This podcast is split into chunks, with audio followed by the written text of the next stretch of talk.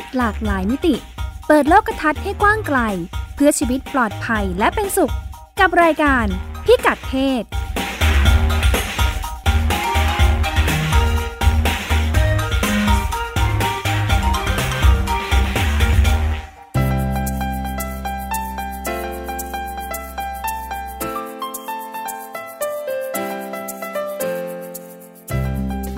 เพศวันนี้ติดตามเรื่องเพศหลากหลายมิติกับเราได้ที่นี่ ช่วงเช็คอิน เวทีออสการ์กับกระแสทวงถามรางวัลสำหรับผู้กำกับหญิงที่หายไป เรื่องเพศไม่พลาด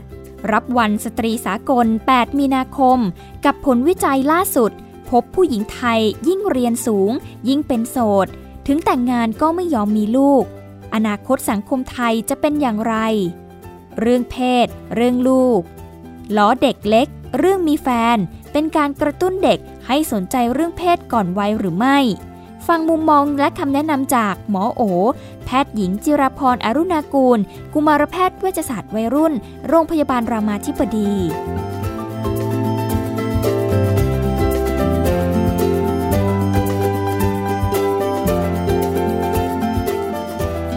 สวัสดีค่ะ รัชดาตราภาค ต้อนรับคุณผู้ฟังเข้าสู่รายการพิกัดเพศนะคะ พบกันเป็นประจำทุกสัปดาห์นะคะ แล้วเราก็เริ่มต้นกันด้วยเรื่องราวของต่างประเทศในช่วงเช็คอินนะคะ วันนี้จะชวนคุยโดยคุณพงศธรสโรธนาวุฒิเนี่ย เธอบอกว่าในช่วงเดือนกุมภาพันธ์ที่ผ่านมานะคะ มีการประกวดผลรางวัลออสการ์นะคะรางวัลภาพยนตร์เนี่ยมี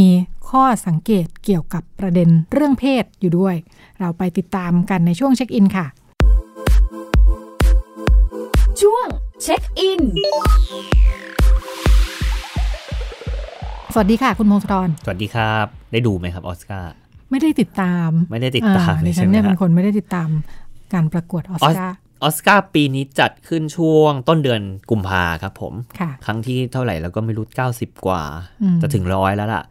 คุณพงศธรเป็นคอหนังอะนะเออดูอ่าดูบ้างแล้วก็ติดตามจริง ๆ ดูเพราะว่าหนังที่ตัวเองชอบเข้าชิงอืมครับมีลุ้นนะคะมีลุ้นครับเอ่อออสการ์เนี่ยมันเป็นเวทีที่ค่อนข้างมีเรื่องการเมืองแฝงเยอะ แล้วก็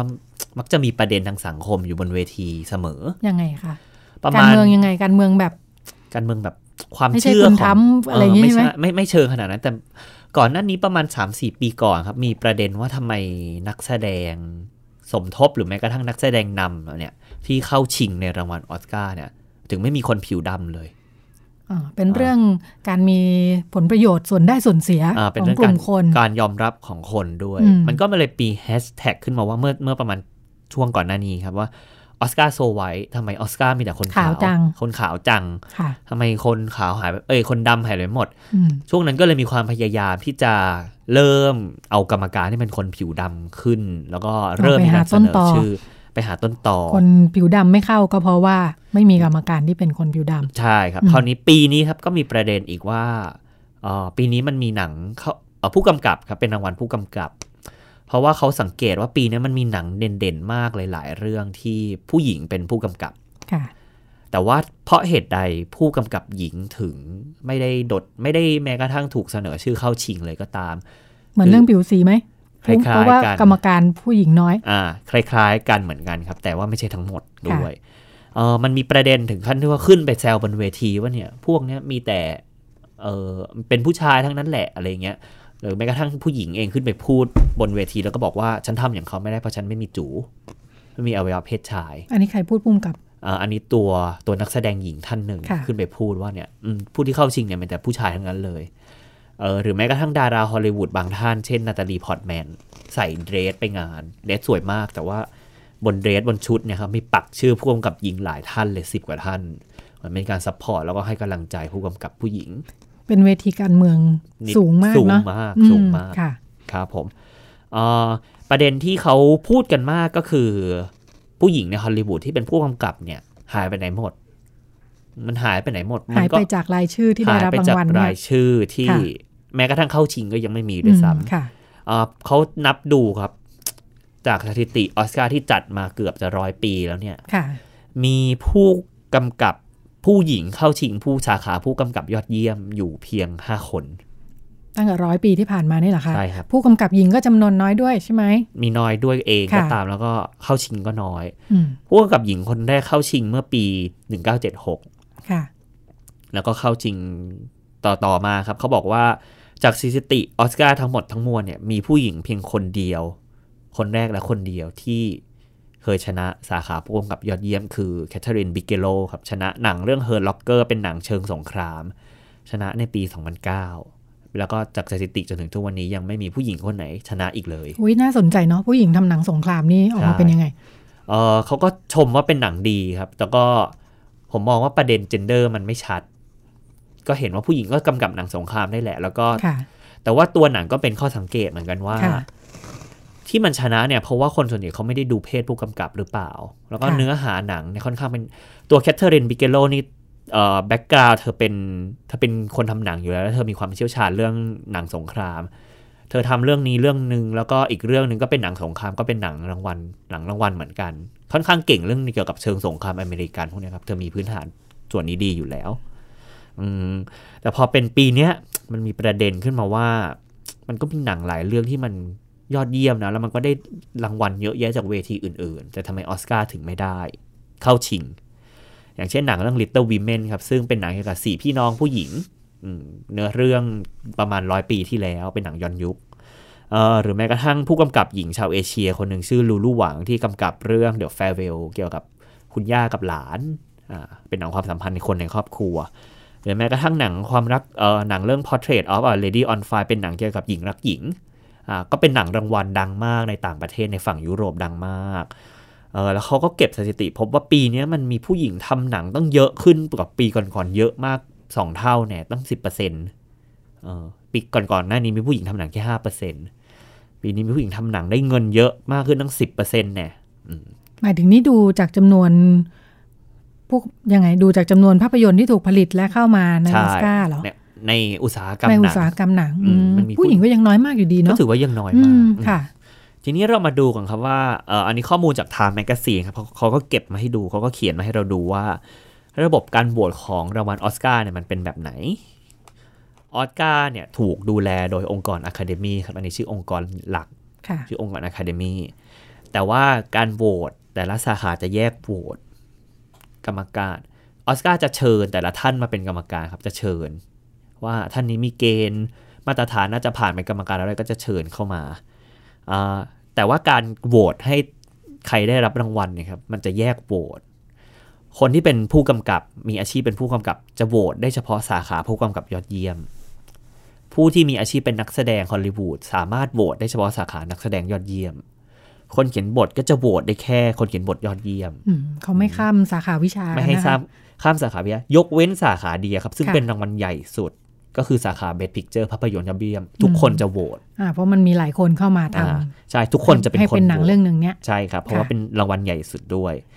เอ่อแต่ทีเนี้ยพอมันเป็นประเด็นว่าออสการ์มันไม่เปิดหรือเปล่า ไม่ต้อนรับผู้กำกับหญิงหรือเปล่า มันก็อาจจะไม่ใช่ทามแมกซีนบอกว่า คนที่โหวตให้ผู้กำกับอะ ก็คือผู้กำกับนะ ผู้กำกับไม่ได้โหวตให้ผู้หญิงหรือเปล่า และผู้กำกับพวกเนี้ยคือใครที่เป็นกรรมการออสการ์ อ่าทีนี้ไทม์ก็พาเราไปดูกฎของอะคาเดมีว่าทำยังไงถึงจะได้เป็นกรรมการ กรรมการสาขาผู้กำกับ เขาบอกว่าผู้ที่เป็นกรรมการสาขานี้ได้นะครับต้องมีผลงานกำกับอย่างน้อยสองเรื่อง ก็มาดูฟังดูไม่ยาก ขั้นต่ำหนึ่งเรื่องต้องเคยฉายในโรงภายในรอบ 10 ปีที่ผ่านมา คือจะมาเป็นทำหนังเมื่อปี 20 ปีที่แล้วอย่างนี้ไม่ได้ ต่ออายุกรรมการไม่ได้ ต้องทำหนังภายในรอบ 10 ปีนี้ และหนังที่ฉายต้องสะท้อนถึงความสามารถตรงตามมาตรฐานขององค์กรอะคาเดมีเหมือนเหมือนกรรมการก็ถูกตัดสินมาก่อนแล้วเนาะต้องมีมาตรฐานกนะว่าถ้าจะได้ทำเข้ามาเนี่ยเออถ้าทำหนังกะโหลกกะลาไม่ให้เชิญนะเชิญไม่เชิญนะค่ะแต่ถ้าเคยกำกับมาแค่เรื่องเดียวค่ะอ่ามีข้อยกเว้น แต่ถ้าหนังเรื่องนั้นได้เข้าชิง ผู้กำกับหรือภาพยนตร์ยอดเยี่ยมก็ยกเว้นได้เป็นกรรมการได้อืมฟังดูกฎไทม์บอกว่า กฎก็ดูเหมือนโอเคนะดูเหมือนค่ะเที่ยงธรรมดีเปิดโอกาสให้ทุกคนได้เป็นกรรมการอืมแต่ว่าปัญหาใหญ่ ๆ ครับค่ะมันเป็นปัญหาเชิงโครงสร้างของตัววัฒนของตัวอุตสาหกรรมฮอลลีวูดเองก็คือว่า ผู้กำกับหญิงเนี่ย มันจะมีโอกาสได้กำกับหนังเรื่องที่สองน้อยมากอืมๆอืมสุดท้ายก็จะได้ทำหนังแค่เรื่องเดียวคือหนังเปิดตัว เป็นหนังเรื่องแรกในชีวิตได้ทำงานค่ะแล้วก็หายไปเลยจากวงการอืมหรือไม่ก็ไปทำหนังกระแสเล็ก ๆ ซึ่ง เป็นหนังอินดี้เองก็ตามแล้วก็หนังในวงแคบมากๆ จนออสการ์ไม่เห็นความสำคัญ เป็นเพราะอะไรไม่รู้ค่ะอืมมีข้อมูลไหมมีเขาบอกว่าเออเวลาทำหนังเนะครับมันต้องค่ะขอทุนอืมแล้วพอเห็นชื่อเป็นผู้กำกับหญิงเนี่ยค่ะคนที่ให้เงินทุนก็คือพวกโปรดิวเซอร์หรือว่าพวกองค์กรผลิตหนังเนี่ยยักษ์เย้าใหญ่ ๆ ก็ตามก็จะปฏิเสธละ เอาแต่แกได้เรื่องแรกมาแล้วนี่ ได้เรื่องแรกมาแล้วแต่ เรื่องแรกมันก็เป็นเหมือนแค่บททดสอบฝีมืออะครับ มันยังค่ะไม่เห็นความสามารถที่สูงขึ้นหรือว่าความสามารถที่พัฒนาขึ้นแต่แล้วก็ถึงแม้จะมีเรื่องแรกที่ประสบความสำเร็จก็ตาม ก็ยังก็ยังยากที่จะทำเรื่องที่สองได้ เพราะว่าเออเหมือนเขาไม่ค่อยเชื่อมือครับว่าผู้กำกับหญิงจะมีความสามารถขนาดไหน เขาบอกว่าเอ่อผู้กำกับเขาบอกว่าพอพอไปดูหนังระดับท็อปๆเนี่ยในช่วง 10 ปีที่ผ่านมาอ่า 2007 ถึง 2018 1,200 เรื่อง มีประมาณ 50 เรื่องเท่านั้นแหละที่ผู้หญิงเป็นผู้กำกับ แล้วก็ในบรรดาเนี่ยในบรรดาผู้กำกับหญิงทั้งหมดทั้งปวงทั้งหลายเนี่ยในจำนวนนี้แค่ 50 เรื่องเนี่ยนะมีผู้หญิงเพียง 17%ที่จะได้ทำหนังเรื่องที่สองในชีวิตส่วนผู้กำกับชาย ถ้าสมมติเป็นผู้กำกับหน้าใหม่ จะมีโอกาส 50%ที่จะได้ทำหนังเรื่องที่ 2 แล้วก็เป็นที่ 3 ที่ 4 เรื่อยๆไปพูดง่าย ๆ ก็คือผู้กำกับหญิงนะครับจะมีโอกาสได้ทำหนังน้อยกว่าผู้ชาย จะมาเป็นกรรมการก็ยากแล้ว ถ้าจะมากลับไปดูที่เกณฑ์ใช่อ่าก็เป็นกรรมการก็ยากแล้วค่ะแล้วก็อายุการทำงานก็สั้นกว่าผู้ชาย อันนี้ก็ไม่อันนี้เขาไม่ได้บอกเหตุผลครับเพราะว่าเหมือนในองค์กรวงในวงการน่าจะมีปัญหาอะไรบางอย่าง เขาบอกว่าผู้กำกับชายเนี่ยสามารถทำหนังได้ตั้งแต่อายุ 20 ยัน 80 ค่ะ แต่พอเป็นผู้หญิงเนี่ยมันมักจะอยู่ในช่วงอายุ 30 ละ แล้วก็พออายุเพิ่มขึ้นหายไป 60 จากวงการอืมทำสามน่าจะช่วง 20 ถึง 30 น่าจะเป็นช่วงเก็บเกี่ยวมากกว่า ค่ะ แล้วก็ผู้กำกับหญิงเขาบอกว่าทำถึงช่วง 30 แล้วก็จบตอน 60 ปี ได้ทำหนัง 30 ปีเท่านั้นครับเอ่อสถิติโดยเฉลี่ยในชีวิตนะครับ ผู้กำกับชายสามารถกำกับหนังได้ถึง 17 เรื่องในช่วงชีวิตหนึ่งอืมส่วนผู้กำกับหญิงอย่างมากก็ได้แค่4เรื่องอืมในต่าช่งวงกันชีเยวิอะตเลย ต่างกันเยอะเลย น่าสนใจ ครับเขาไปเขาสัมภาษณ์ผู้กำกับหญิงท่านหนึ่งชื่อแพตตี้เจนกินครับ ท่านนี้เคยกำกับหนังเรื่อง Monster ปี 2003 เป็นหนัง หนังได้เงินทุน 8 ล้านเหรียญทำเงินไป 64 ล้าน ถือว่าได้ก็ได้เยอะได้กำไร แล้วก็เป็นหนังดังได้รางวัล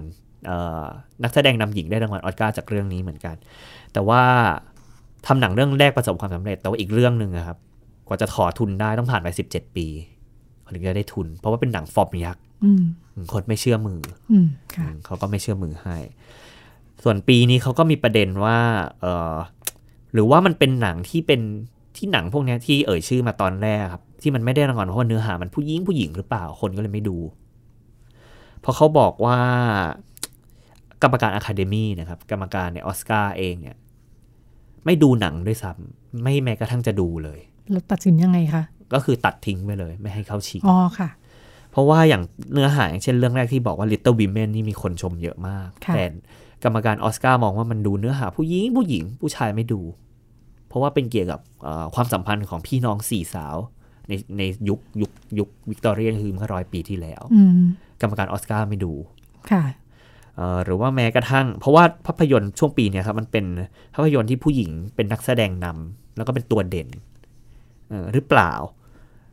ในขณะที่เทียบกันเนื้อหาที่เข้าชิงออสการ์นะครับ ที่ได้เข้าชิง Best Picture ภาพยนตร์ยอดเยี่ยมหรือแม้กระทั่งผู้กำกับยอดเยี่ยมเองก็ตาม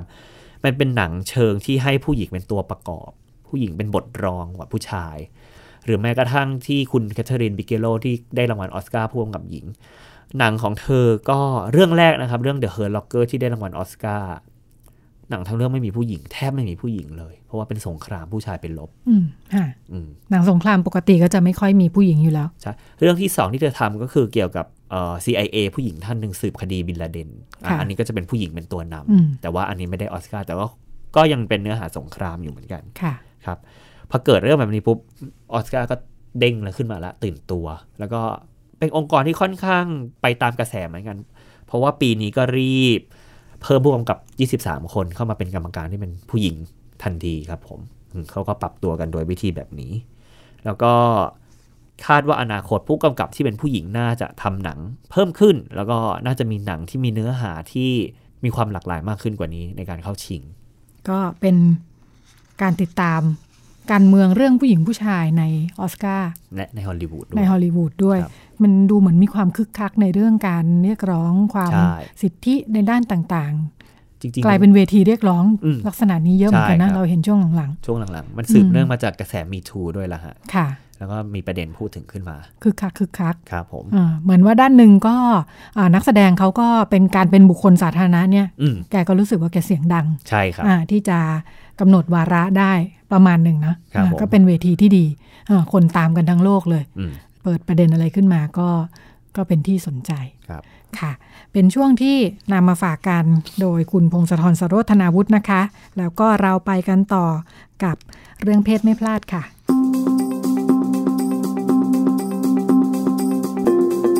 เรื่องเพศไม่พลาด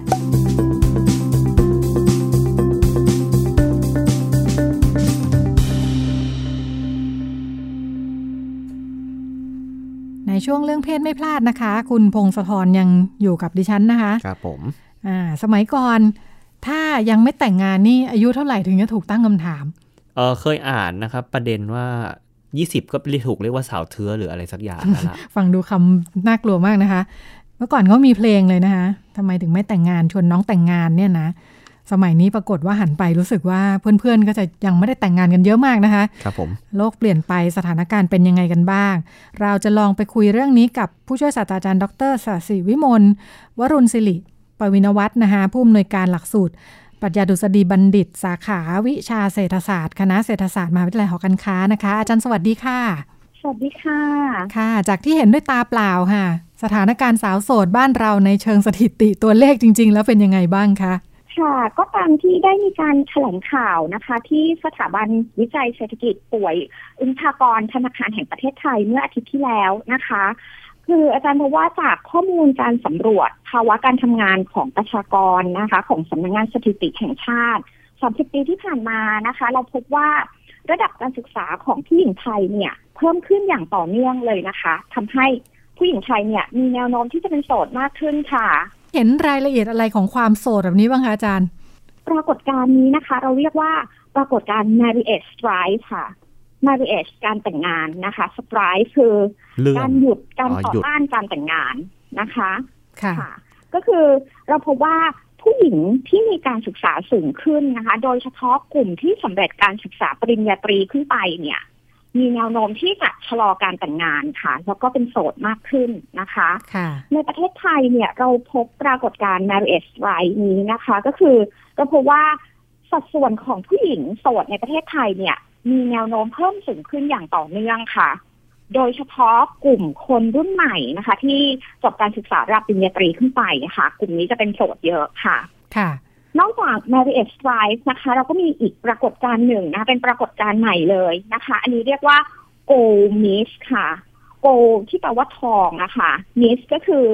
ผู้หญิงนางสาวนะคะ ก็คือเหมือนผู้หญิงที่มีค่า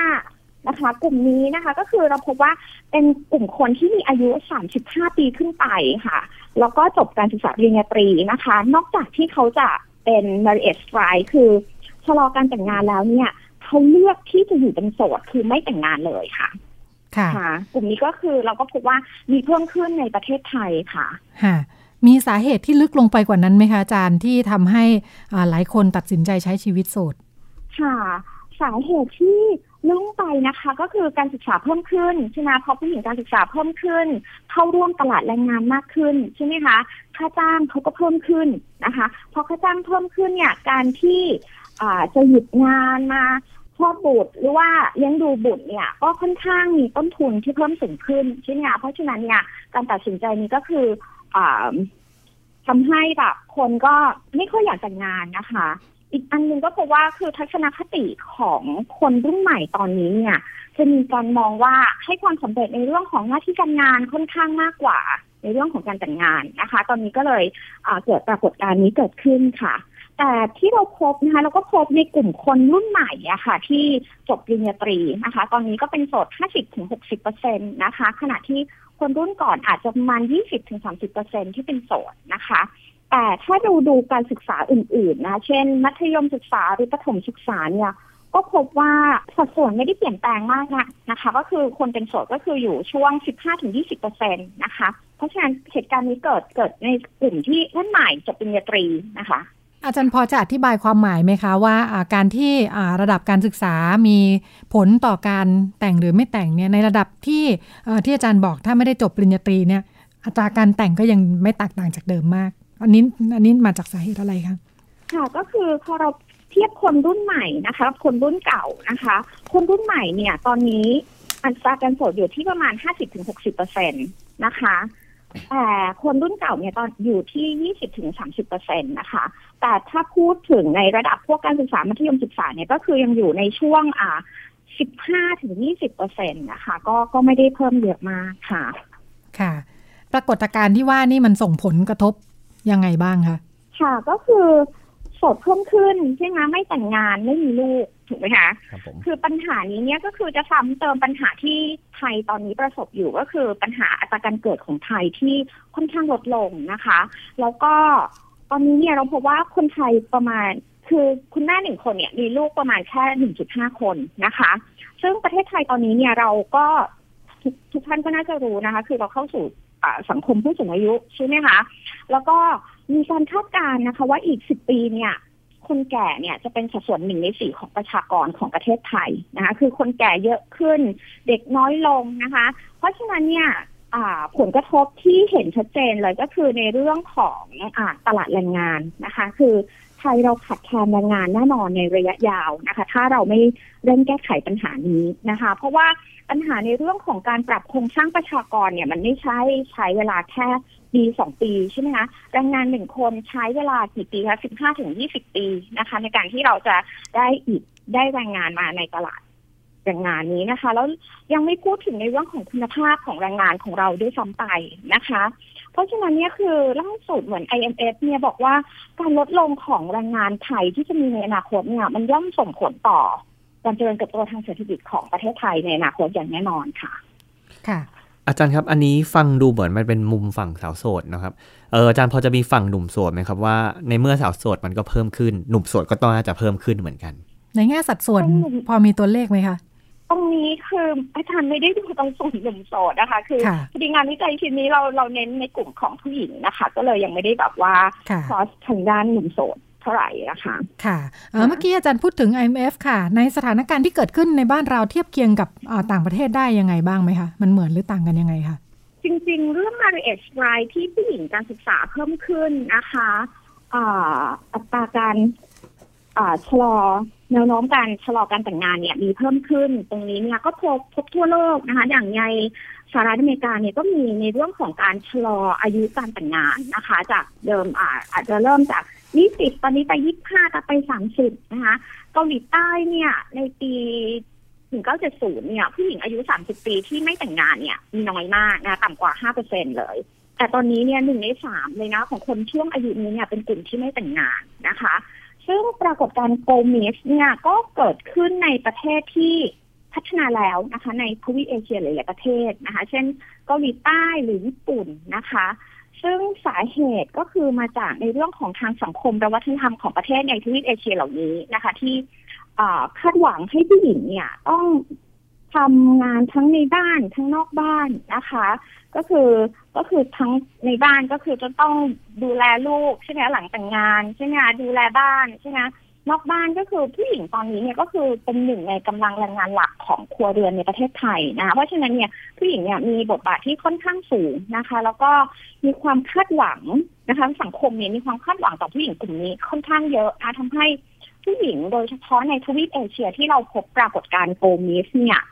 โดยเฉพาะกลุ่มที่มีการศึกษาสูงเนี่ย เลือกที่จะให้ความสำคัญกับในเรื่องของความก้าวหน้าของหน้าที่การงานมากกว่าแต่งงาน แล้วก็มีลูกนะคะ ซึ่งปรากฏการณ์นี้นะคะ Gold Miss เนี่ยก็พบในช่วงระยะ 5-10 ปีหลังในทวีปเอเชียค่ะค่ะ การที่เขาเลือกความก้าวหน้าในงานจริง ๆ แล้วมันมีผลกับการแต่งงานมีลูกจริงไหมอาจารย์ ถ้าเกิดมีลูกขึ้นมาในงานมันชะงักเห็นเห็นเลยไหมจากข้อมูล ใช่ใช่คือจากข้อมูลเห็นเลยว่าคนไทยที่อ่า กลุ่มนี้นะคะ คือกลุ่มที่มีการศึกษาสูงเนี่ยผู้หญิงที่มีกลุ่มการศึกษาสูงเนี่ยก็จะมีแนวโน้มที่มีลูกลดลงเลยนะคะ คือเห็นอย่างชัดเจนเนี่ยเมื่อเทียบกับกลุ่มการศึกษาอื่น ๆนะคะ คือจากงานวิจัยที่อาจารย์แบ่งกลุ่มการศึกษาเป็นกลุ่มที่สำหรับการศึกษาประถมศึกษา มัธยมศึกษามหาวิทยาลัยเนี่ย เราพบเลยว่ากลุ่มผู้หญิงที่มีการศึกษาระดับมหาวิทยาลัยขึ้นไปเนี่ย จะมีจำนวนลูกโดยเฉลี่ยเนี่ย ลดลงเลยนะคะ จากเดิมเนี่ยอาจจะมีประมาณ 1.3 คนนะคะ ตอนนี้เนี่ยอยู่ที่ประมาณแค่ 0.6 คนต่อต่อผู้หญิงหนึ่งคนนะคะ เพราะฉะนั้นค่าเฉลี่ยมันก็คือจะน้อยลงนะคะ แต่ขณะที่กลุ่มผู้หญิงที่จบการศึกษา มัธยมศึกษาประถมศึกษาเนี่ย มีการลดลงเพียงเล็กน้อยนะคะ ค่าเฉลี่ยก็อยู่ที่ประมาณอ่า1.2 1.3 คนนะคะ ก็ก็ไม่ได้ลดลงเยอะนะคะ เมื่อเทียบกับกลุ่มที่อ่า จบการศึกษาปริญญาตรีค่ะ เพราะฉะนั้นในเรื่องของอัตราการเกิดของประเทศไทยที่ลดลงเยอะเนี่ยก็คือกลุ่มนี้ค่ะ กลุ่มผู้หญิงที่จบปริญญาตรีเนี่ยมีการอ่าลดจำนวนลูกที่มีเยอะมากค่ะ ค่ะอ่าแล้วในส่วนของคนที่ยังอยู่ในอ่าปริญญาตรีที่อยู่ในกำลังแรงงาน แล้วมีลูกเนี่ย ผลกระทบเป็นยังไงบ้างคะผลผลกระทบ คือในในประเด็นไหนคะถ้าเขาเลือกที่จะมีลูกเนอะหลายคนก็เออก็คงยังอยากจะมีลูกอะค่ะ แต่ว่าพอต้องทำงานไปด้วยเนี่ย อาจารย์ได้ดูประเด็นนี้ด้วยไหมคะได้ดู ประประเด็นนี้นะคะก็คือพบว่าสิ่งที่พบคนที่มีลูกนะคือเราพบความแตกต่างของค่าจ้างเลยนะคะ ของคนที่มีลูกและไม่มีลูกนะคะ ก็คือจากงานวิจัยอีกชิ้นหนึ่งของอาจารย์นะคะ เราจะพบว่าการมีลูกเนี่ยส่งผลกระทบทางลบต่อค่าจ้างของแรงงานผู้หญิงที่มีลูกนะคะ ก็คือค่าจ้างลดน้อยลงนะคะ คือหลังหลังจากที่มีลูกเนี่ยค่าจ้างลดลงนะคะ คือจากงานวิจัยก็พบว่า คือความแตกต่างของค่าจ้างระหว่างแรงงานที่มีลูกกับไม่มีลูกเนี่ยอยู่ประมาณ 20เปอร์เซ็นต์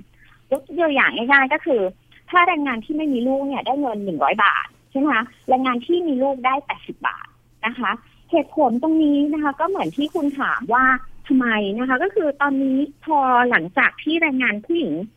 ก่อนและหลังมีลูกเนี่ยมีพฤติกรรมในเรื่องของการทำงาน คือจำนวนชั่วโมงการทำงานนะคะเปลี่ยนไป คือผู้หญิงเนี่ยพอมีลูกแล้วเนี่ย เราพบว่าผู้หญิงมีแนวโน้มที่จะลดชั่วโมงการทำงานลงนะคะ เพราะว่าต้องแบ่งสรรเวลาไปเลี้ยงดูลูกนะคะ ตรงนี้ก็ทำให้ค่าจ้างของผู้หญิงลดน้อยลงนะคะ อีกปัจจัยหนึ่งก็คือเราต้องยอมรับนะคะว่าในปัจจัยทางสถาบันประเทศไทยเนี่ย เรายังขาดการสนับสนุนสิทธิที่พึงมีของผู้หญิงที่มีลูกนะคะ ทั้งในเรื่องของการลาคลอดบุตร โดยได้รับค่าจ้างใช่ไหมความช่วยเหลือจากภาครัฐต่างๆ ในเรื่องของการเลี้ยงดูลูกนะคะการกีดกันค่าจ้างนะคะ ของแรงงานผู้หญิงที่มีลูกแล้วก็ไม่มีลูกในตลาดแรงงานไทยก็ยังมีอยู่นะเพราะฉะนั้นมันก็คือมีผลกระทบในเรื่องของค่าจ้างของคนที่มีลูกค่ะ ค่ะอ่าอย่างนั้นเรื่องนี้ทางออกน่าจะเป็นยังไงคะอาจารย์ทางออกข้อเสนอนะคะดิฉันมองว่าภาครัฐอาจจำเป็นต้องต้องเป็นผู้ริเริ่มนะคะ เพื่ออ่าช่วย พ่อแม่นะคะ ถ้าพูดถึงทั้งเรื่องในกระตุ้นการแต่งงานนะคะ แล้วก็กระตุ้นการมีลูกนะคะ คืออยากจะยกตัวอย่างประเทศสิงคโปร์อะค่ะ คือประเทศสิงคโปร์เนี่ยเขาจะมีนโยบายการกระตุ้นการแต่งงาน แล้วก็การมีลูกอย่างเป็นระบบนะคะ เช่นสิงคโปร์เนี่ยเขาเริ่มตั้งแต่ การหาคู่ชีวิตที่คุณโสดเลยนะคะมีการสนับสนุนการเดทใช่ไหมคะแล้วก็มีการให้อ่าเงินช่วยเหลือคู่สมรสใหม่ในการจัดซื้อบ้านนะคะเพื่อเริ่มต้นชีวิตคู่นะคะ แล้วก็ถ้ามีลูกก็มีการให้เงินทุนสนับสนุนทั้งการศึกษาสุขภาพลดหย่อนภาษีคืนภาษีนะคะ แล้วก็อ่าตรงนี้เนี่ยอาจจะต้องขอความร่วมมือของสถานประกอบการในเรื่องของการลดชั่วโมงทำงาน หรือว่าการยืดหยุ่น นะคะ ชั่วโมงการทำงานให้พ่อแม่นะซึ่งเหตุการณ์ตรงนี้ก็เกิดขึ้นในประเทศในกลุ่มพวกสหภาพยุโรปนอร์เวย์สวีเดนนะคะ ที่มีการให้เงินช่วยเหลือนะคะ การอ่าการส่งเด็กเข้าไปที่สถานเลี้ยงดูเด็กนะคะ หรือว่าบางประเทศนะคะ อย่างสวีเดนก็คือมีกฎหมายให้ลดเวลาทำงานได้นะคะ หรือมีชั่วโมงการทำงานที่ยืดหยุ่นได้นะคะ แล้วอีกอันหนึงก็คืออาจจำเป็นจะต้องช่วยเหลือในเรื่องของการเลี้ยงดูเด็กเพิ่มขึ้นนะคะเพราะว่า ต้นทุนการเลี้ยงดูเด็กเนี่ยตอนนี้ก็ค่อนข้างสูงมากเลยนะคะ ก็ตรงนี้ภาคการน่าจะเป็นภาคหลักนะคะในการที่ดูเรื่องนี้ค่ะ ค่ะอาจารย์แตะไว้เรื่องบทบาทของภาคเอกชนสถานประกอบการค่ะ ที่อาจจะมีการปรับเวลาให้ยืดหยุ่นขึ้นหรืออะไรอย่างเงี้ยนะคะ อะไรคือแรงจูงใจที่จะสื่อสารกับทางสถานประกอบการภาคเอกชนว่าจะต้องอดูแลพนักงานกลุ่มที่เป็นผู้หญิงแรงจูงใจคือเราเราต้องช่วยชาติกันใช่ไหมคะก็คือ ยกตัวอย่างในเรื่องของคุณพ่อค่ะ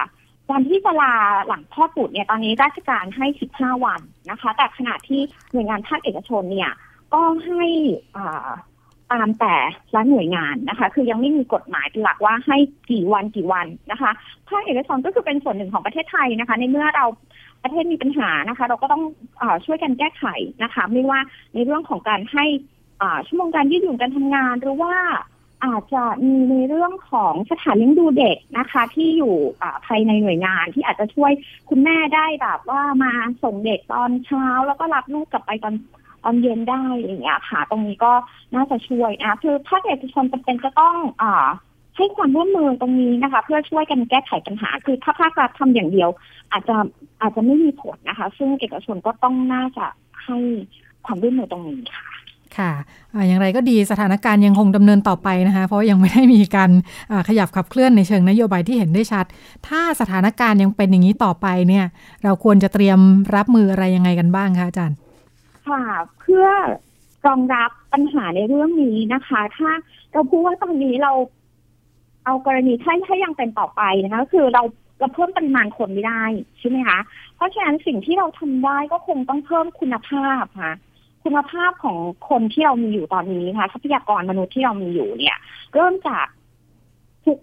ช่วงจังหวะของชีวิตเลยนะคะ เอาเริ่มจากเด็กเนี่ย เราก็ต้องให้การศึกษาที่มีคุณภาพและเท่าเทียมใช่ไหมคะทำให้อ่าการศึกษานะคะภาคการศึกษาเนี่ยจะต้องสามารถผลิตนะคะ แรงงานที่ตอบสนองนะคะ แล้วก็มีคุณภาพในตลาดแรงงานได้นะคะ ขณะที่ตอนนี้แรงงานที่เราอยู่เนี่ย จำเป็นต้องยกระดับคุณภาพแรงงานนะคะอาจจะผ่านการอบรมอะไรก็ตามนะคะให้ความรู้ที่เหมาะสมกับตลาดแรงงานนะคะเพื่อให้แรงงานเนี่ยสามารถทำงานได้อย่างมีประสิทธิภาพนะคะ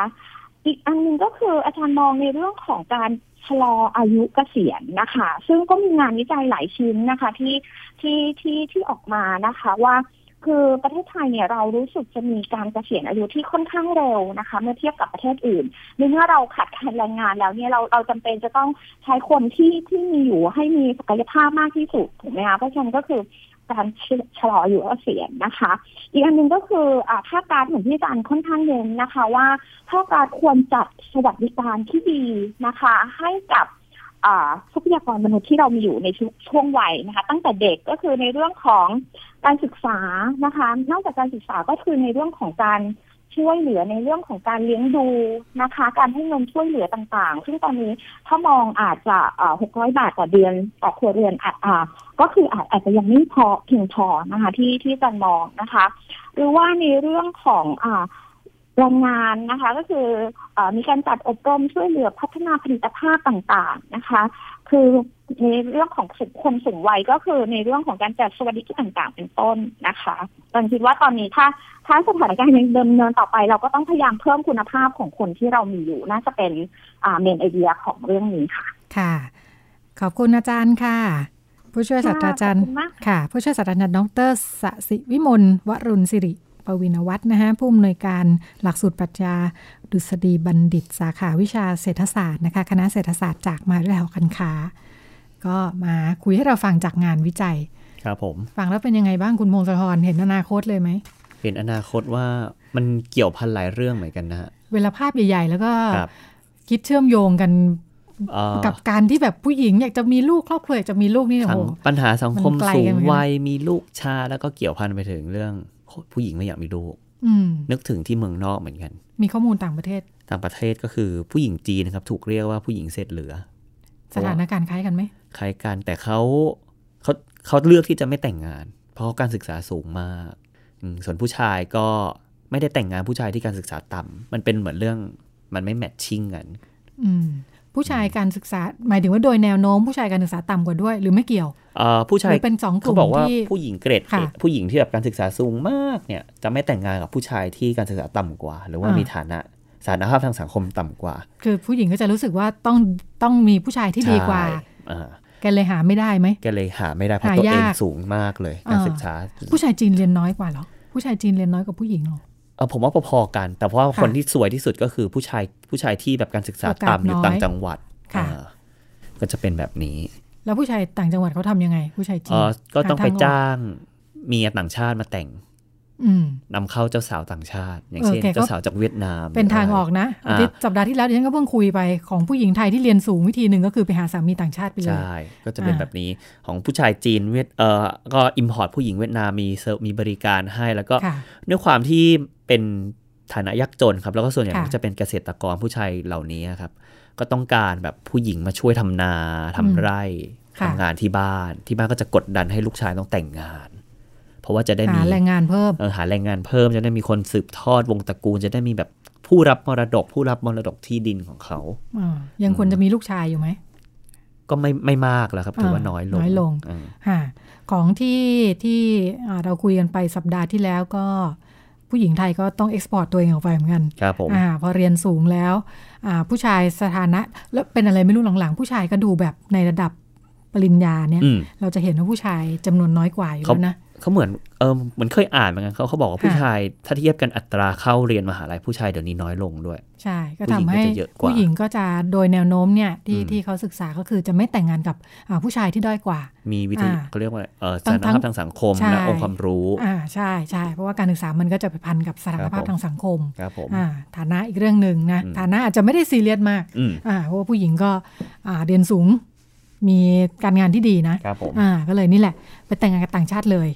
อืมอ่า แต่ว่าอ่าประเด็นน่าสนใจที่คุยสัปดาห์ที่แล้วคือบอกว่าจริง ๆ แล้วต่างชาติก็ไม่ได้ไม่ได้ดีกว่าเสมอไปไงอืมอืมอือ่ามเพียงแต่ว่าการที่เขาเป็นชาติตะวันตกเนี่ย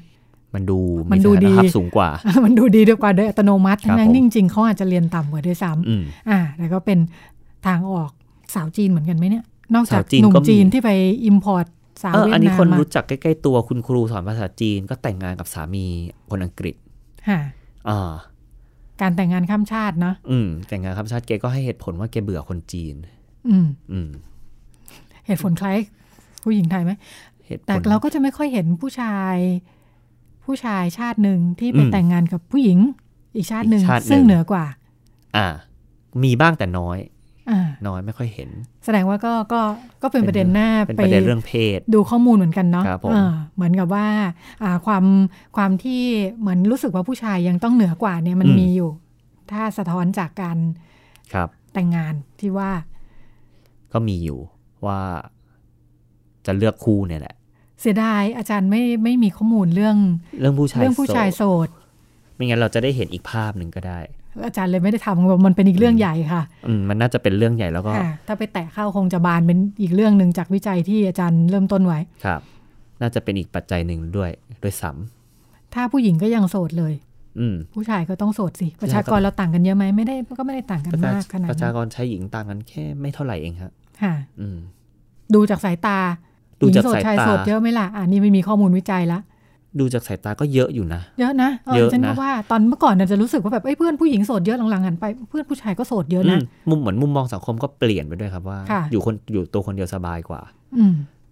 แต่เอาเข้าจริงปัญหาที่กังวลกันน่าจะเป็นปัญหาเรื่องประชากรก็คือ โสดนะไม่สำคัญเท่ามีลูก โสดไม่สำคัญเท่ามีลูกใช่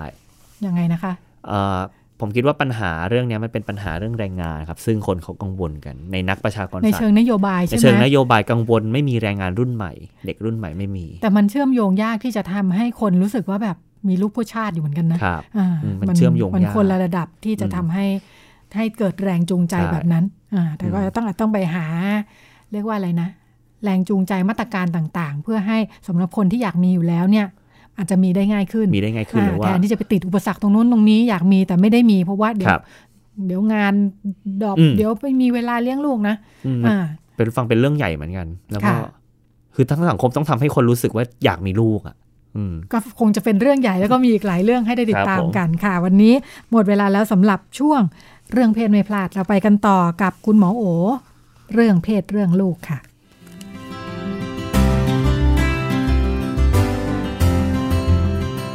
เรื่องเพศ เรื่องลูก โดย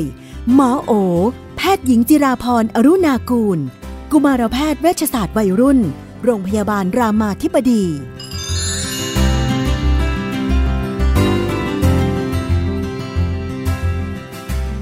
เป็นประจำทุกสัปดาห์นะคะ ในช่วงเรื่องเพศเรื่องลูกเราก็จะอยู่กับคุณหมอโอแพทย์หญิงจิรพรอรุณากูล สวัสดีค่ะ สวัสดีค่ะ วันนี้ก็ เราก็จะคุยกันเรื่องเรื่องเพศเรื่องลูกอย่างชื่อของเรานี่แหละนะ ก็จะมีคำถามที่รวบรวมมาดิฉันก็ใช้วิธีไปกวาดตอนเพื่อนๆมานะคะ ใครมีลูกมีปัญหาอะไรบ้างเข้ามาให้หมดนะคะะหรือว่าถ้าคุณผู้ฟังสนใจ อยากสอบถามก็ส่งเข้ามาได้นะคะ ในทุกช่องทางของสถานีวิทยุไทย PBS นะคะ ประเด็นแรก มาว่ากันด้วยเรื่องลูกสาว อายุห้าขวบนะคะ บอกว่า เรียนโรงเรียนอินเตอร์นะคะ ก็ไม่ได้มีเครื่องแบบใช่ไหมทีนี้ใส่กระโปรงไป ปรากฏว่าถูกเพื่อนแกล้งเปิดกระโปรงค่ะ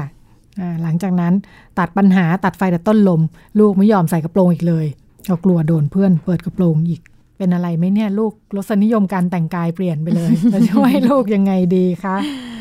เอาจริงมองให้ดีๆ ก็เป็นเด็กแก้ปัญหาเก่งนะ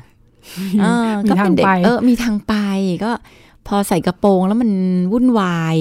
ใส่เกงก็สบายดีอะก็คือถ้าจะมองเป็นเรื่องของเด็กที่แก้ปัญหาเป็นเนี่ยก็ก็เป็นเด็กที่ใช้ได้เลยเนาะมันจะต่างกันไหมระหว่างที่เขาแก้ปัญหาได้กับจริง ๆ แล้วแบบอยากใส่กระโปรงแต่ว่า แต่ว่าก็คือประเด็นก็คือว่า แต่ถ้าเขาเกิดอยากใส่กระโปรง แต่ต้องมาทนใส่กางเกง โดยที่จริง ๆ ตัวเองไม่ได้มีความสุขเนี่ย อันนี้เราก็ต้องสอนลูกว่า เอ๊ะมันมีทางแก้ปัญหาอื่นไหม ต้องชวนคุยก่อนใช่ไหมหลักๆอะก็คือ คือเราก็ต้องไม่มีเป้าหมายว่าจะทำให้ลูกกลับมาใส่กระโปรงแต่เราต้องมีเป้าหมายว่า ลูกจะมีทักษะอะไร เมื่อเจอปัญหาแบบนี้เนาะเพราะว่าพอเรามีเป้าหมายในการมุ่งพัฒนาทักษะเนี่ย สิ่งที่ลูกจะได้ก็คือทักษะติดตัว ซึ่งมันก็จะไม่ได้แก้ปัญหาแค่เรื่องถูกเปิดกระโปรงมันจะแก้ปัญหาเรื่องอื่น ๆด้วย หมอคิดว่าก็คุยกับเขาว่าตัวเขาแฮปปี้ไหมกับการใส่กางเกง ถ้าเขาบอกว่าเขา happy มากเลยเขารู้สึกดีคล่องดีอ่ามันอาจจะไม่ใช่การค้นพบนะหมายถึงว่าเดิมใส่กระโปรงลูกยี้ใส่กางเกงมานานแล้วเขาจะเขาจะเจอว่าแบบ เอ้ยก็สะดวกดีมันก็ไม่ได้เป็นอะไรอย่างเงี้ยแล้วโรงเรียนอินเตอร์จริงก็ไม่ได้มีปัญหาอะไรกับการที่เด็กผู้หญิงใส่กางเกงไป ก็ก็ไม่ต้องทำให้มันเป็นปัญหา ยุคสมัยนี้ก็ผู้หญิงก็ใส่อะไรก็ได้แล้ว เราก็ได้เรียนรู้เยอะมากเลยว่าอ๋อเออจริงผู้หญิงไม่ต้องใส่กระโปรงกางเกงก็คล่องดีสบายดี แต่ถ้าเขาเป็นเด็กผู้หญิงที่แบบชอบใส่กระโปรงมีประสบการณ์ใส่กระโปรงเด็กจำนวนมากก็แบบก็เป็นอย่างนั้นนะอยากจะเป็นเอลซ่าก็เราก็ชวนเขาคุยว่า เออ ถ้าเราอยากใส่กระโปรง แต่เราถูกละเมิดสิทธิ์ของเรา โดยการที่มีเพื่อนมาเปิดกระโปรงเราอะนอกจากทางที่เราก็จะเปลี่ยนไปเนาะไปใส่กางเกงให้มันสะดวกขึ้นมันมีทางอื่นอีกไหมลูก มันมีอะไรที่จะทำให้เราก็ได้ใส่กระโปรงเหมือนเดิม แบบที่เราต้องการ เพราะนี่คือสิทธิของเรา โดยที่ทำให้ปัญหาที่เพื่อนเข้ามาลังแกเราเนี่ยมันลดลงไหม อันนี้ก็จะเป็นวิธีการชวนคิด ซึ่งเขาก็อาจจะคิดไม่ออกเนาะห้าขวบอะไรเงี้ยเราก็จะค่อยๆ สอนเขาว่าเราบอกเพื่อนได้ไหมว่า ห้ามเปิดกระโปรงเราบอกเพื่อนไม่เวิร์ก เราไปบอกครูได้ไหมว่า เพราะว่าแม่คิดว่าการมาเปิดกระโปรงกันเนี่ยเป็นเรื่องที่ยอมรับไม่ได้ นี่คือการแกล้งรังแกกัน ซึ่งลูกไม่ได้ทำอะไรผิดที่ลูกใส่กระโปรงไป แต่เพื่อนเป็นคนที่ทำผิดที่มาเปิดกระโปรงลูกนั้นลูกคิดว่าวิธีนี้โอเคไหมถ้าเราจะบอกคุณครูเนาะแล้วตัวเราก็ใส่กระโปรงไปเหมือนเดิม เราก็ได้ใส่กระโปรงที่เราชอบด้วย แล้วเพื่อนเองก็จะได้เรียนรู้ด้วยว่าอะไรที่เขาควรทำอะไรที่เขาไม่ควรทำเพราะว่ามันคือการละเมิดคนอื่น ถ้าเขาโอเคกับวิธีนี้ก็ให้เขาไปลองเออก็ไปลองปกป้องตัวเองเราบอกกันว่า ห้ามเข้ามาเปิดกระโปรง เราไม่ชอบ แต่ถ้ายังทำก็ให้ไปบอกครูถ้าครูเข้ามาช่วยเหลือได้ก็ใส่กระโปรงต่อครูเข้ามาช่วยเหลือแล้วไม่ work แม่อาจจะต้องลงไป เพราะว่าเด็กอาจจะเข้าไปจัดการตัวเอง ไม่ได้ห้าขวบเนาะก็อย่างเงี้ยค่ะ ก็คือทำให้มันมีทางออกที่ลูกจะรู้สึกว่า เออเขามีทางเลือก อย่าทำให้มันแบบ ต้องเป็นแบบนี้ หรือต้องกลับไปใส่กระโปรง โดยที่มันไม่ได้ติดเครื่องไม้เครื่องมือให้ลูกว่า แล้วเขาจะทำยังไงกับสิ่งที่เกิดขึ้น นี่ฟังแล้วก็แอบคิดถึงจุดเปลี่ยนในชีวิตของตัวเองอยู่กันนะเมื่อก่อนไว้ผมยาว ตั้งแต่แบบเล็ก ๆ เนี่ยอนุบาลเนี่ยไว้ผมยาวตลอดจุดเปลี่ยนคือ คุณแม่ชอบถักเปียไงแล้วมือหนักมาก เจ็บ เจ็บเรารู้สึกว่าโอ้ลำบากชีวิตไปตอนเช้าหนักหนาวมากในช่วงวัยขนาดนั้นตัดดีกว่าแล้วหลังจากนั้นก็ตัดผมมาตลอดก็คนผมว่าผมสั้นก็สบายดีใช่ไหมสบายมาก ตัดปัญหาไม่ได้หนึ่งอย่าง จริงๆ มันก็อาจจะเป็นการค้นพบบางอย่างที่ดีกับชีวิตก็ได้ ก็เลยนี่แหละ เป็นจุดเปลี่ยนของชีวิตมาตั้งแต่ตอนนั้นเลยนะคะ ประเด็นถัดไปอ่ายังอยู่กับลูกสาวนะคะ นี่เล็กลงไปอีก ประมาณสองขวบครึ่งนะคะ ชอบจับอวัยวะเพศบ่อยๆ ก่อนนอนนะ แล้วก็บางทีก็ถูไถกับหมอนข้างเนี่ยนะ ลูกเริ่มมีความรู้สึกทางเพศหรือเปล่า เร็วไปไหมควรจะดูแลจัดการยังไงดี อืม ก็พ่อแม่ก็จะชอบผูกเนาะการสนใจเรื่องอวัยวะเพศ เรื่องเพศ แปลว่าเท่ากับแกแดดเร็วไปไหมมีอารมณ์ทางเพศอะไรเงี้ยเออจริงเด็กสามขวบเนี่ยยังไม่มีอารมณ์ทางเพศ เพราะว่าฮอร์โมนเกี่ยวกับเพศมันก็ยังไม่หลั่งตามธรรมชาตินะคะ แต่ว่าเขาจะเป็นวัยที่เขาเริ่มแบบสำรวจเนื้อตัวร่างกายเราจะเจอว่าเด็กวันนี้ก็ชอบเอาอะไรแย่จมูก เอาของใส่หูอะไรเงี้ยเออเหมือนกัน เขาก็จะสำรวจเนื้อตัวร่างกายจนเขาเจอว่าอ้าวตัวเขามีจิ๋มแล้วเวลาจับๆแล้วมันรู้สึกแปลกๆดีอ่าบางคนก็อาจจะรู้สึกเพลินดีงั้นเด็กเหล่านี้ก็จะมีเนี่ยค่ะมือจับบ่อยๆ ลูบบ่อยๆ ถูกับหมอนข้างอะไรเงี้ยเออเพราะมันก็รู้สึกเพลิน โดยที่เขาไม่ได้มีความคิดหรืออารมณ์ความรู้สึกทางเพศเนาะเพียงแต่มันก็อารมณ์แค่แบบเออแบบเพลินดีเหมือนเด็กดูดนิ้วไหมอะคล้ายๆเด็กดูดนิ้วอะดูดแล้วเพลินอ่านี่เขาก็ไปเจอว่าเขาจับตรงนี้แล้วเขาเพลินดี ก็เจอได้และตามวัยก็ประมาณนี้เลยนะคะ หน้าที่ของพ่อแม่ก็คือ อย่ารีบตีความตัดสินไปว่านี่คือ เรื่องลามกจกกระเปดเรื่องไม่ดีไม่งามมันก็มองไปเป็นเรื่องธรรมชาติ ที่เขาจะเป็นวัยการสำรวจตัวเอง เพราะว่าเวลาที่เราไปมองหรือตัดสินว่าเป็นเรื่องลามกเป็นเรื่องที่ลูกแบบสาวก่อนวัยลูกหมกมุ่นเรื่องเพศอย่างเงี้ย เราก็จะเข้าไปแบบกับลูกด้วยอารมณ์ที่มันอาจจะไม่คงที่แล้วก็โกรธกังวลอะไรอย่างเงี้ยเนาะทำให้เขาก็ยิ่งแบบยิ่งกังวลเด็กบางคนยิ่งกังวลยิ่งยิ่งอยากหาอะไรทำให้ตัวเองหายเพลินเหมือนเด็กแบบเด็กอมนิ้ว เด็กกัดนิ้วเนี่ยหลายคนพอกังวลก็ยิ่งกัดนิ้วเพิ่มขึ้นนะคะ นั่นที่เราก็เข้าใจว่าเออมันเป็นธรรมชาติตามไหวเจอได้ แล้วก็บางทีก็เป็นจากเขาว่างเออหน้าที่เราก็หาอะไรทำให้ทำจะได้ไม่ว่าง ดึงเขาไปทำอันนั้นอันนี้เอามือไปทำอย่างอื่นพอเห็นเนี่ยแทนที่จะทักทำอะไรอะลูกน่าเกลียดจะทำนะมันไม่ดีอะไรเงี้ยเนาะเด็กก็ยิ่งแบบงงตกใจ ก็ดึงมือเฉยๆนี่มาเล่นนี่กับแม่ดีกว่า แล้วก็ดึงมือไปจับขยำปั้นดินน้ำมัน ตัดกระดาษ อะไรเงี้ย เดี๋ยวมันค่อยๆหายไป แก้ปัญหาแบบเดียวกับ ดูดนิ้วไหมใช่ใช่เหมือนกันใช่ไหมคล้ายๆกันอืมอันนี้มีมีญาติญาติๆดูดนิ้วจนเข้ามาอะไรเลยอะไม่ได้ถูกไม่ได้รับการเยียวยารับการเยียวยา อาจจะเครียดเครียดกว่าเดิม แต่ในที่สุดก็ก็หายเองนะอ่าเออถึงใช่จุดที่สังคมไม่ยอมรับอะเออเออต้องไปเข้าคงเข้าค่ายไปนอนกับเพื่อนเออจะมาก็เดี๋ดูยวดฝึกนิ้วเองอยู่เออก็หายไปเองโดยธรรมชาติอ่าถัดไปอีก บอกว่า ลูกชายสี่ขวบนะคะ ก็วัยอนุบาลเนาะ ผู้ใหญ่โอ้ตามภาษานี่ผู้ใหญ่สากลมากญาติญาติๆก็มักจะชอบถามชอบล้อเด็กๆนะมีแฟนหรือยัง ชอบใครหรือเปล่า จีบกันหรือยังบางทีก็ยุให้ไปแบบเว้ยเด็กข้างบ้านหน้าตาน่ารักอืมจับแก้มอะไรอย่างเงี้ยอืมสี่ขวบอืมคุณแม่นี่ก็มันดีหรือไม่ดีไม่รู้ไม่แน่ใจ มันมีผลอะไรหรือเปล่า แล้วควรจะจัดการยังไงจะบอกลูกยังไง หรือจะบอกญาติดีทำยังไงดี ก็จริง ๆ มันก็ไม่ใช่วัยของเด็กเนาะ คือแต่สี่ก็ขวบบ้านอะเราชอบเป็นแบบนี้กันเนาะเออเออมากเลยอะแล้วเราก็ชอบน่าล้รัอกกันเป็นน่ารักแฟนเป็นเด็กๆก็ดูล้อกันเป็นแฟนเหมือนกันอืมคือมันดูเหมือนกับเป็นเรื่องที่แบบทำให้มันดูหวือหวาขึ้นมาอะไรอย่างเงี้ยทั้งมีทั้งคนชอบไม่ชอบเด็ก คนไม่ชอบเด็กก็สนุกนะล้อคนนี้เป็นแฟนกับคนนี้แล้วพอเขาไม่ชอบเขาโมโหโทโสมันก็สนุกอืมนี่จริเด็กงๆส่มัวนนใหก็ญ่จะไม่ชอบไหมหรือไม่จำเป็น เด็กส่วนใหญ่ก็อาจจะขำๆแบบเด็กเด็กส่วนใหญ่ไม่ชอบโดยเฉพาะเด็กผู้หญิงเด็กผู้หญิงจะไม่ชอบเพราะรู้สึกว่าแบบ ฉันไม่ได้เป็นแฟนคนนี้เหมือนแบบถูกอืมตู่ถูกอะไรอย่างเงี้ยแต่เด็กผู้ชายบางทีเขาก็เด็กผู้ชายชอบบางทีเนก็อะหัวเราะเออสนุกสนานอะเออมันเหมือนกับก็อาจจะรู้สึกว่าเฮ้ยแบบแอบเหมือนตัวเองแบบเป็นที่สนุกของเพื่อนอะไรอย่างเงี้ยแทนที่เด็กผู้หญิงก็จะรู้สึกมันถูกกระทำอืมอ่าเหมือนมีความแบบว่าต่างกันอยู่ใช่เอไหมอมีแบบว่าเออฉันโดนแบบโดนขี้ตู่อะไรอย่างเงี้ยเออมันอาจจะเป็นมุมมองด้วยเนาะเด็กผู้หญิงก็จะมองเรื่องการมีแฟนอะไรเป็นเรื่องแบบไม่ดีแล้วมันโดนล้อว่ามีแฟนก็แบบไม่ชอบอะไรอย่างเงี้ยเด็กผู้ชายก็ อาจจะแล้วแต่บางคนนะบางคนก็ไม่ชอบ แบบเขาเขาก็รู้ว่าเขายังไม่ได้เป็นแฟนคนนี้แต่คือเขาเขาไม่ได้ขึ้นกับไม่ชอบไม่ชอบเขาไม่ชอบอะไรที่มันไม่จริงอ่าเขาก็จะโกรธงั้นจริงก็เราก็ไม่ไม่ควร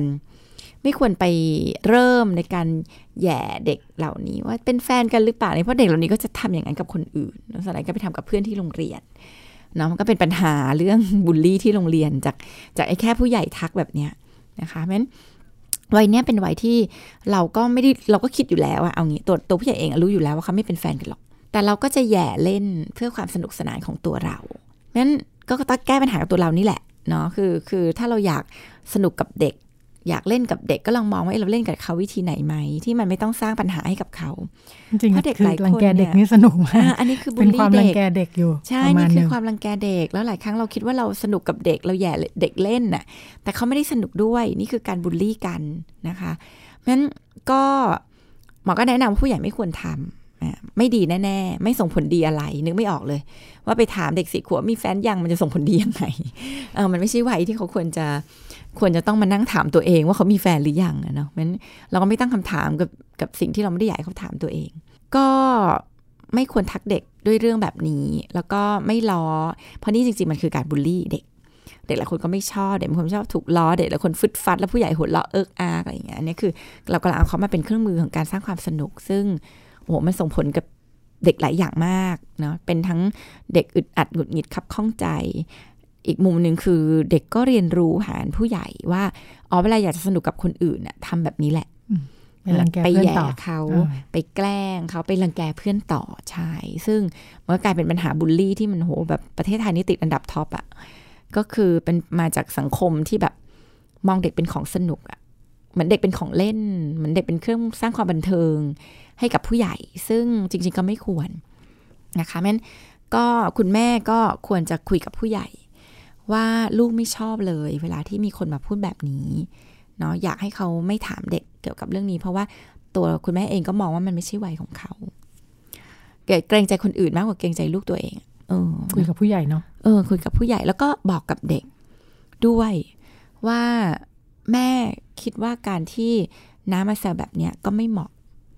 ก็คือทำให้เขาเห็นว่าผู้ใหญ่ก็ทำอะไรผิดได้ ไม่ถูกต้องได้ และแล้วเราก็มองกันเรื่องความถูกต้องเราไม่ได้มองว่าใครแก่แล้วทำถูกใครเด็กทำผิด ก็บอกลูกเลยว่าแม่ไม่เห็นด้วยเลยที่น้าเขาคุยแบบนี้ สอนลูกให้ปกป้องตัวเองได้ เช่นก็ถามเขาเนี่ยแหละ ถ้าหนูได้ยินอีกแล้วหนูไม่ชอบอะลูกลูกลูกจะทำยังไงแล้วก็อาจจะฝึกให้เขา protect ตัวเอง ลูกบอกไปได้ลูกว่าผมไม่ชอบไปเล่นแบบนี้ครับ มันไม่สนุกกับผม หรือหนูไม่ชอบให้เล่นแบบนี้ค่ะ หนูว่ามันไม่สนุกเลย เขาก็สามารถจะเป็นคนที่ stand for ตัวเขาได้ ที่จะที่จะปกป้องตัวเองกับการตกเป็นของเล่นของผู้ใหญ่ที่ชอบแกล้ง เป็นพื้นฐานการเล่นเนาะตลอดพี่นุ่น แล้วสังเกตสิเวลาจะเล่นกับเด็กอะอ่าผู้ใหญ่จะเข้ามาจิ้มพุง เอาตุ๊กตาไปซ่อน แกล้งบอกว่าแม่ไปแล้วแม่ไปแล้วเขาทิ้งไว้นี่แล้ว เขาไม่มารับแล้วอะไรเงี้ย คือแบบเนี่ยมันคือการเล่นอะ แต่แบบมันไม่ได้สนุกอะเออบ้านบ้านบ้านเมืองอื่นเขาเป็นกันไหม จากที่ไม่ค่อยไปมีประสบการณ์อะฝรั่งร่ำเรียนมาเอเอออเอาเท่าที่สังเกตไม่นะฝรั่งเนี่ย ประเด็นมันคือหมอคิดว่าต่างประเทศเลสเปกเด็กอืมเคารพเด็กเท่าเทียมกับเคารพผู้ใหญ่ด้วยกันเองเออไม่งั้นเขาจะปฏิบัติกับเด็กด้วยความเคารพอะเขาจะไม่ได้แบบปฏิบัติกับเด็กเป็นสิ่งที่มีชีวิตที่ต่ำกว่า มีอำนาจน้อยกว่า หรือไม่มีสิทธิ์มีเสียงอะไร ฉันอยากจะทำยังไงด้วยก็ได้ อยากกอดก็จะเข้าไปกอด อยากหอมก็จะหอม อยากแย่ก็แย่ อยาก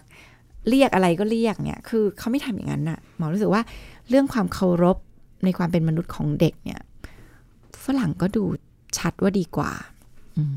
ดูเป็นเป็นพื้นฐานวิธีคิดต่อเออเรื่องต่าง ๆ ด้วยเหมือนกันเนาะมันเป็นพื้นฐานเออวิธีคิดงั้นถามเขเลยต่ออีกนิดนึงเอ่อเวลาที่เราสอนแบบนี้นะเอ่อฝึกให้ลูกคิดให้ใช้เหตุผลอะไรเงี้ย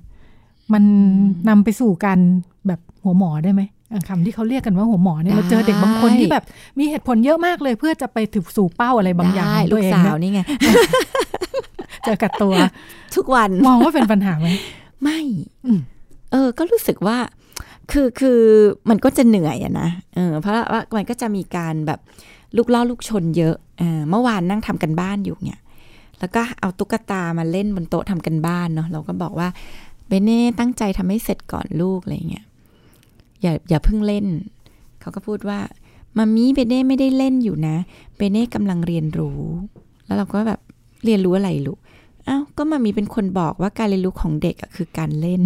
เนี่ยคือแบบมันก็เป็นคำพูดยอกย้อน ที่อาจจะฟังจากตอนแม่สอนในห้องเรียนพ่อแม่อะไรอย่างเงี้ยก็ฝึกสมองประลองปัญญากันไปเออใช่ใช่แต่แต่หมอกับมองว่ามันก็เป็นความฉลาดอะโหนี่คือแบบเรื่อง working memory เลยอะว่าจำได้ด้วยอะว่าแม่เคยสอนว่า การเรียนรู้ของเด็กคือการเล่น แล้วก็สามารถเอามายอกย้อนกับเราได้ คือเราก็สามารถเอามาทำให้แบบ ตัวเองต่อรองที่จะเล่นต่อได้ด้วยความไม่ผิดอะไรเงี้ยคือถ้าเรามองให้ออกมันก็คือความฉลาดนั่นแหละ เพียงแต่ว่าเราก็ต้องอย่าจนหมอก็ตอบว่า ใช่ใช่อันนี้เป็นเป็นการเรียนรู้ลูกแต่ว่าเวลาที่เราจะทำอะไรเนี่ยเราก็ทำเป็นขั้นตอนให้เสร็จทีละอย่าง เรียนรู้ทีละอย่างทำกันบ้านให้เสร็จ เดี๋ยวค่อยมาเรียนรู้อันนี้ ด้วยการเล่นเราก็หยิบตุ๊กตาออกมาอะไรเงี้ย มันก็จะเจอว่าฉลาดขึ้น แล้วก็จะเถียงเก่งขึ้นต่อรองขึ้นอะไรเงี้ยแต่ว่าเรื่อยแต่คุ้มค่านะ กับการอ่าสร้างคนหนึ่งค่ะที่มันแบบคิดเก่งขึ้นอะๆค่ะ ก็เป็นมุมมองความรู้และประสบการณ์ตรงบางส่วน จากคุณหมอโอนะคะได้หมดเวลาระบายแล้ว เราพบกันใหม่สัปดาห์หน้า วันนี้หมดเวลาแล้ว สวัสดีสวัสดีค่ะค่ะ ติดตามรับฟังรายการย้อนหลังได้ที่เว็บไซต์และแอปพลิเคชันไทย PBS Radio ไทย PBS ดิจิทัล Radio วิทยุข่าวสารสาระ เพื่อสาธารณะและสังคม